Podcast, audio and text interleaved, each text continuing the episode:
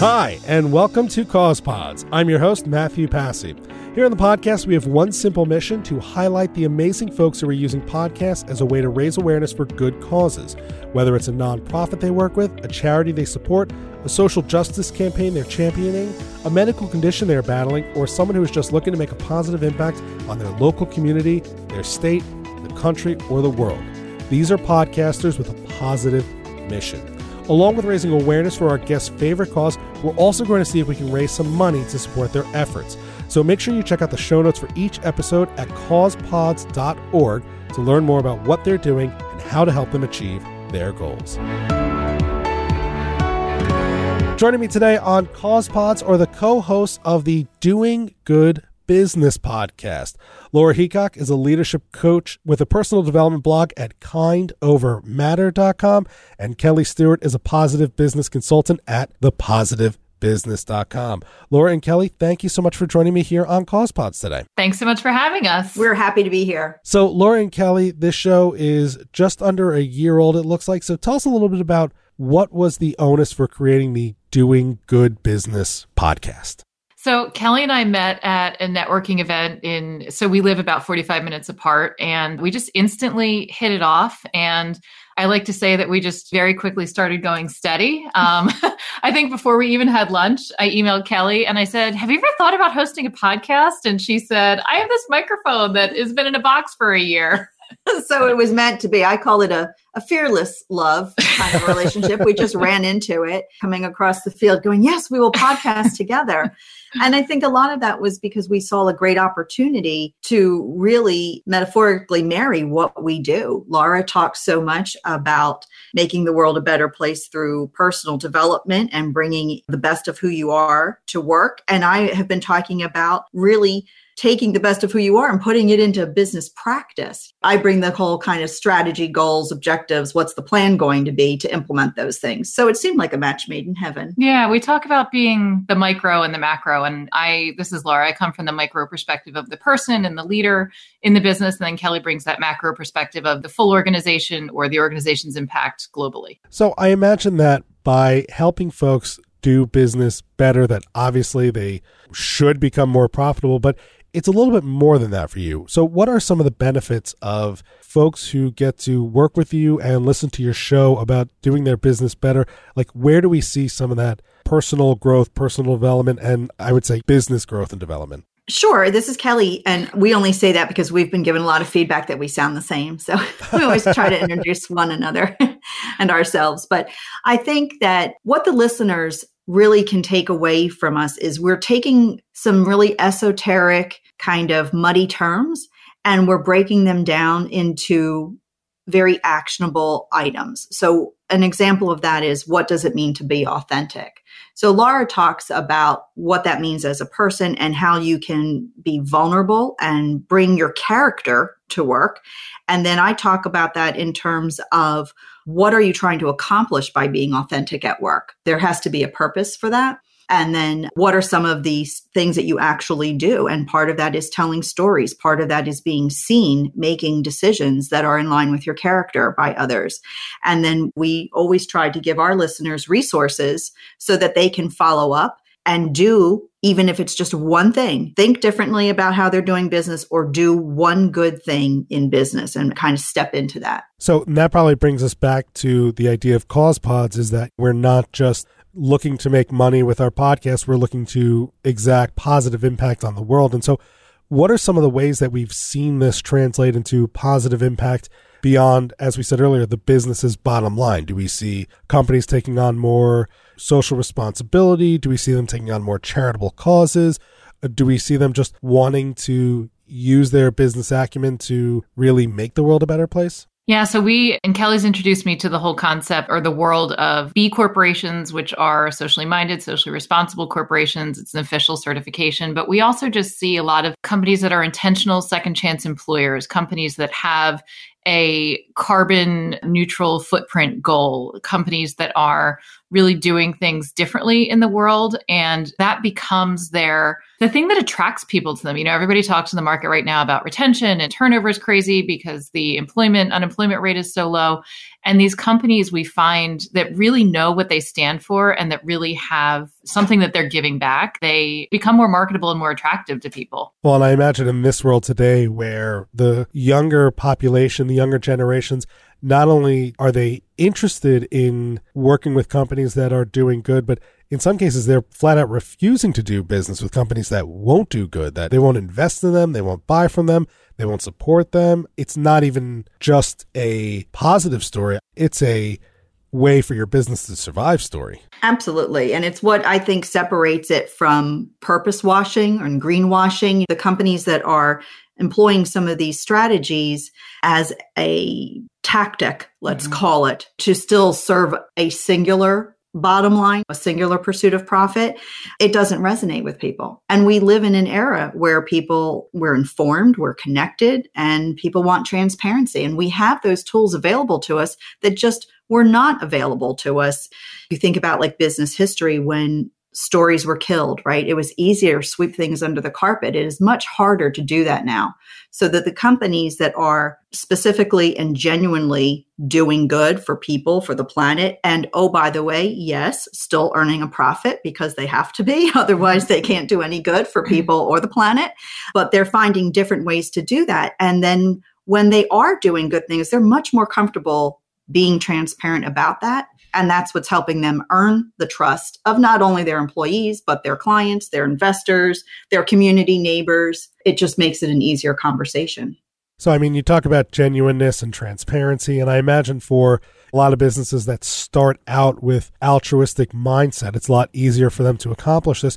But what happens if you're a company that hasn't really pursued this path and either you're thinking about making this change or worse off, maybe you've been called out for not having altruistic goals? How do you make that shift and make it seem genuine? How do you do it without people just saying, oh, you're just doing that because you got called out for it. So I think we've seen that recently in the Philadelphia area, the Starbucks incident that happened in 2018. There was a big question about is this actually authentic. They did some diversity and inclusion training at all their stores after that terrible incident in Philadelphia. And there is still, I would say, a lot of question as to whether or not that's authentic. And you get people in both camps. But what Kelly and I talk about is it has to be both top down and bottom up. So you have to have your senior leadership genuinely want to participate in a change and in doing something differently. And you have to have your employees buy in. And sometimes that does mean turnover. Sometimes that does mean restructuring, people that no longer buy into the cause that you are now championing as an organization. So there are sometimes changes. I think mm-hmm. that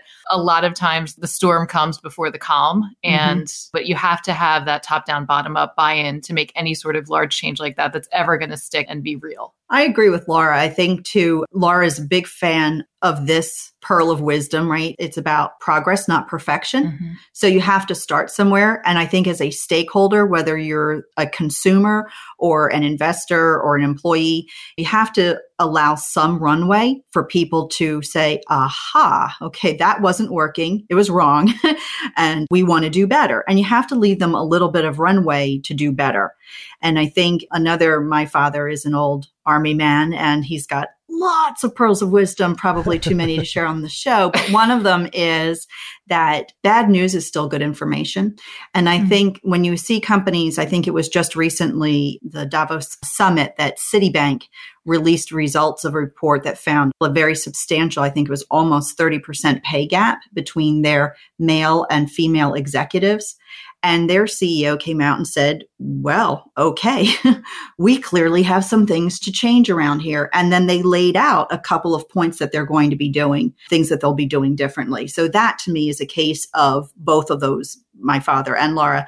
Bad news is still good information. Mm-hmm.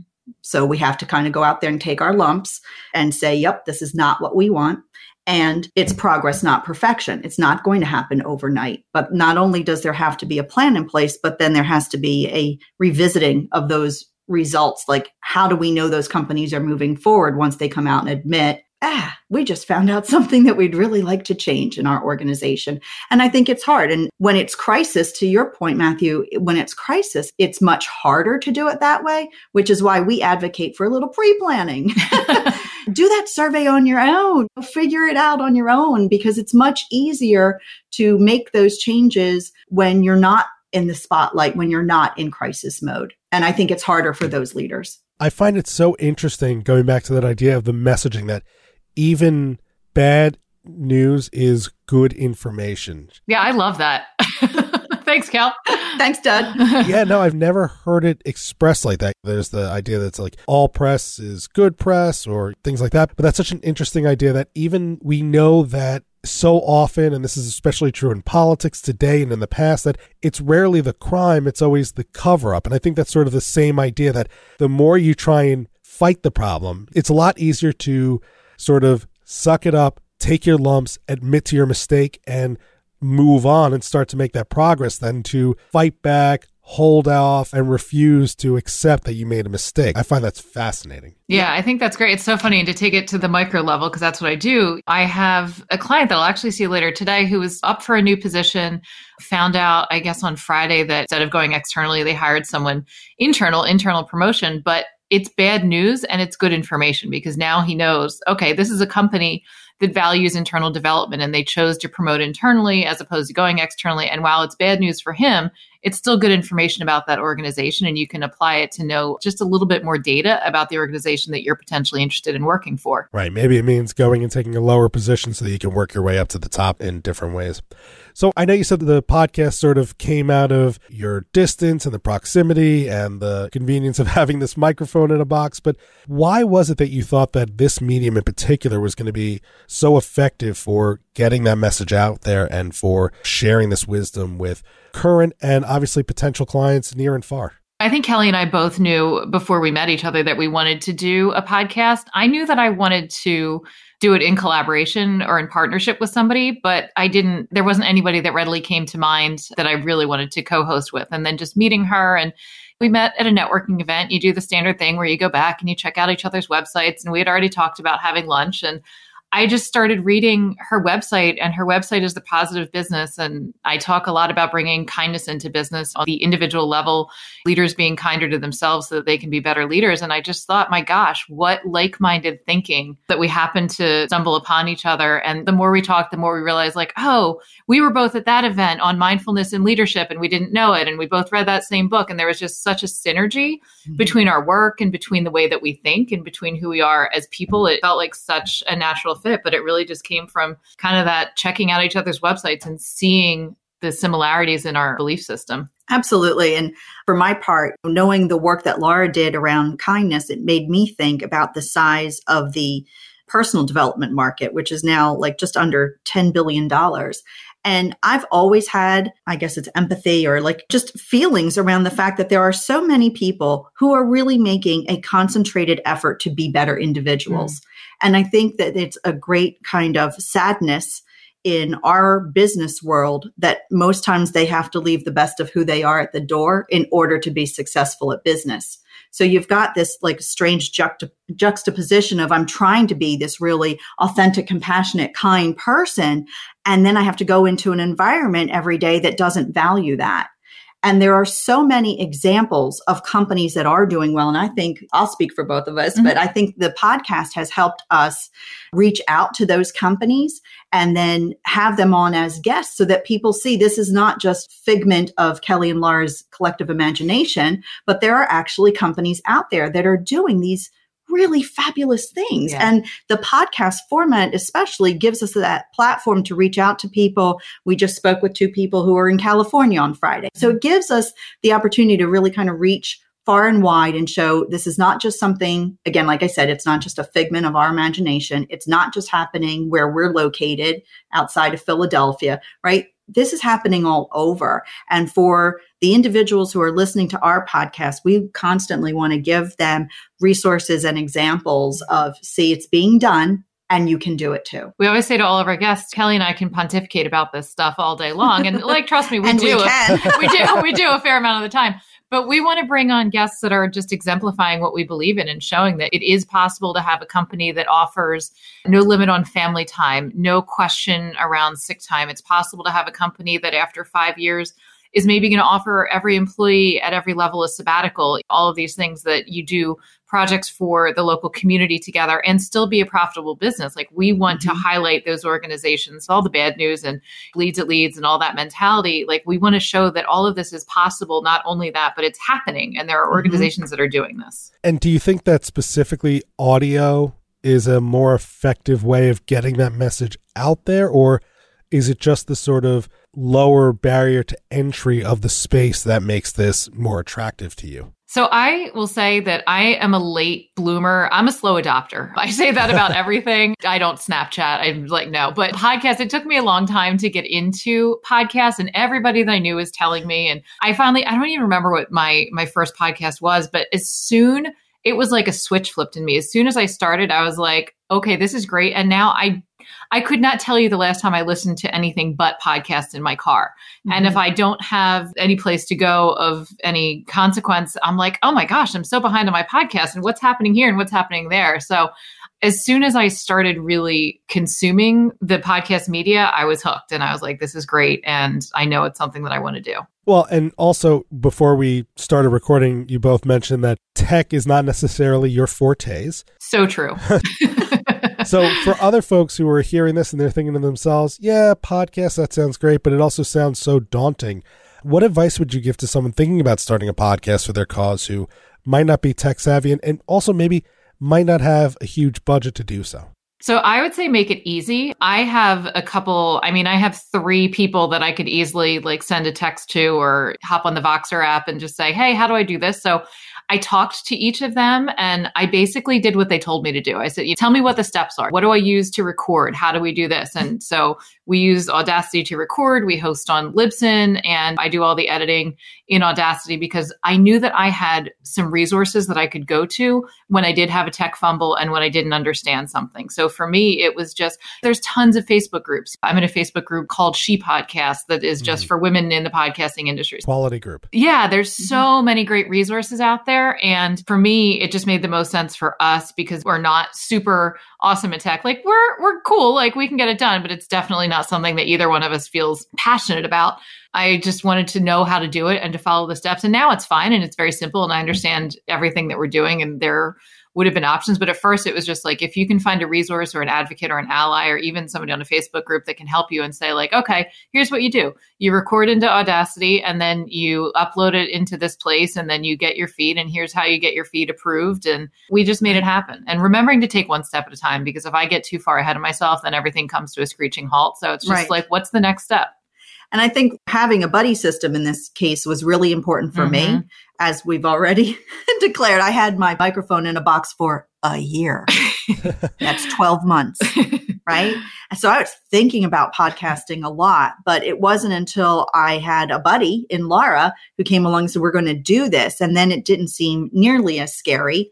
Plus, also, I think the website technology is so much better. So for people who feel like, well, then now I want to have like a place to put some of this and more of a permanent online presence there, there's so much you can do now through a lot of the systems like Wix, Weebly, and Squarespace. And it's not expensive. And they have a lot of templates that are set up for it. So you can have that nice companion piece to it without a lot of effort or cost too. So, and it also sounds like the nice thing of doing it with somebody else is that you have a accountability partner. You have somebody who's going to sort of hold you to it, make sure that you you get it done. And boost yeah. your confidence because where I might think like, oh, I have no idea what I'm doing here. We're figuring it out together. Mm-hmm. And there were a couple times we re-recorded. I think it was the first one that we did together ourselves and then we didn't save it. We had to re-record it. Oh yeah. Mm-hmm. You know, mm-hmm. so you just move past that. And I think if somebody doesn't have a buddy, I would recommend then just do a whole bunch just for yourself that you mm-hmm. don't even post anywhere, but pretend like you are and just kind of get comfortable with the technology. And that I think was made faster when Laura and I worked together. Yeah, I agree. And we divide and conquer. I mean, it's mm-hmm. really nice. Kelly manages our Doing Good Business website. I do the social media and the editing. So like it's it's nice in that component. But again, to Kelly's point, if you're just doing it yourself, there's no law that says you have to release every week. Like do whatever you want. Do it. I'm that's my biggest advice to everyone when it comes to anything in the online world and social media and promotion, and all that. Like, you've got to do what feels good because if you hate Instagram, it's going to come through on every single Instagram post. But if mm-hmm. you love Facebook, that's also going to come through. So, do what feels right to you, release when it feels right to you, record a whole bunch that you throw in the garbage. And there's a million resources for podcast starter ups. Wow, this has been fantastic. And so we've been talking about the Doing Good Business podcast. You can find it at doinggoodbusiness.com. And Laura Kelly, before I let you go, I just want to talk a little bit about your charity that you want to raise awareness through with your appearance here on Cause Pods. Tell me a little bit about Year Up and what they're hoping to and why this is so important to you. And for folks listening, yearup.org is where you would find more info beyond what Kelly and Laura are about to share. So tell us a little bit more about Year Up. Sure, absolutely. Up is a program for young adults. And we know in the work that we do, there are a lot of business leaders, whether they're business owners or company leaders, who developing a pipeline of qualified future employees is very important. There's a lot of shortages in that area. And Laura mentioned earlier that there's an open hiring policy. My point being, people are getting more creative about it and they're expanding their thinking about how they can do that. One of the things that Laura mentioned was open hiring, which is hiring people who have been incarcerated and are now back into the world and looking to learn skills and use them. So that's one area. Year Up takes at risk students who may otherwise not have other chances to learn trades and skills and financial planning skills and all of the other things that go into being a happy, healthy person. And it helps them to really move. And I think their quote is to move from minimum wage to meaningful careers in just one year. So it's a national program. There's opportunities for employers to get involved, for future students to be involved. And there is one in Philadelphia as well. But they do a really fantastic program that they have there for helping to help individuals develop and help employers by having people that they can then hire and bring into their organization. Sounds fantastic. Well, once again, you can find more information about yearup.org and if you want to make a donation on behalf of Laura and Kelly, there will be a link to a GoFundMe page for them in the show notes for this episode or at causepods.org. And I just want to take a minute once again to thank Laura Heacock, who you can find at kindovermatter.com, Kelly Stewart, thepositivebusiness.com, their show, doinggoodbusiness.com, which obviously the name of the show being doing good business. And you can find that on all the places where you'd find your podcast. Lauren Kelly, thank you so much for taking some time and joining me here today on Cause Pods. Matthew, thank you so thank much for you. having us. All right. All right. Rock and roll. Thank you for listening to this episode of Cause Pods. I want to take a moment and thank the newest team member, producer Caroline Quash, who does an amazing job with scheduling of guests, finding particular guests, making sure that everything gets posted properly, and making sure that everything, she just helps to keep the trains moving. I don't know if I can continue to do this project without her, so thank you, Caroline, for everything you do. And again, if you've been inspired by the work of our guests, please check out the show notes in your podcast app or at causepods.org. There you will find links to their work and a special donation link to support the cause. From there, you can also follow and subscribe to the show on Apple Podcasts, Google Podcasts, wherever you enjoy your podcast follow us on social media, and join the special Facebook group dedicated to you folks who are producing podcasts for a cause. So if you're already producing said podcast or if you're thinking about launching one, join the group. We have provided some resources. We're going to look to provide even more. And hopefully, we're going to arrange some special nonprofit pricing of various podcast service vendors to help you with your venture and keep you under budget. And lastly, if you are a cause potter, someone who produces a podcast for a cause and want to join me for an interview, please, please check out the form at causepods.org. Once approved, we'll schedule you for a chat and share the amazing work you do with the Cause Pod audience. Thanks again, and see you next time on Cause Pods.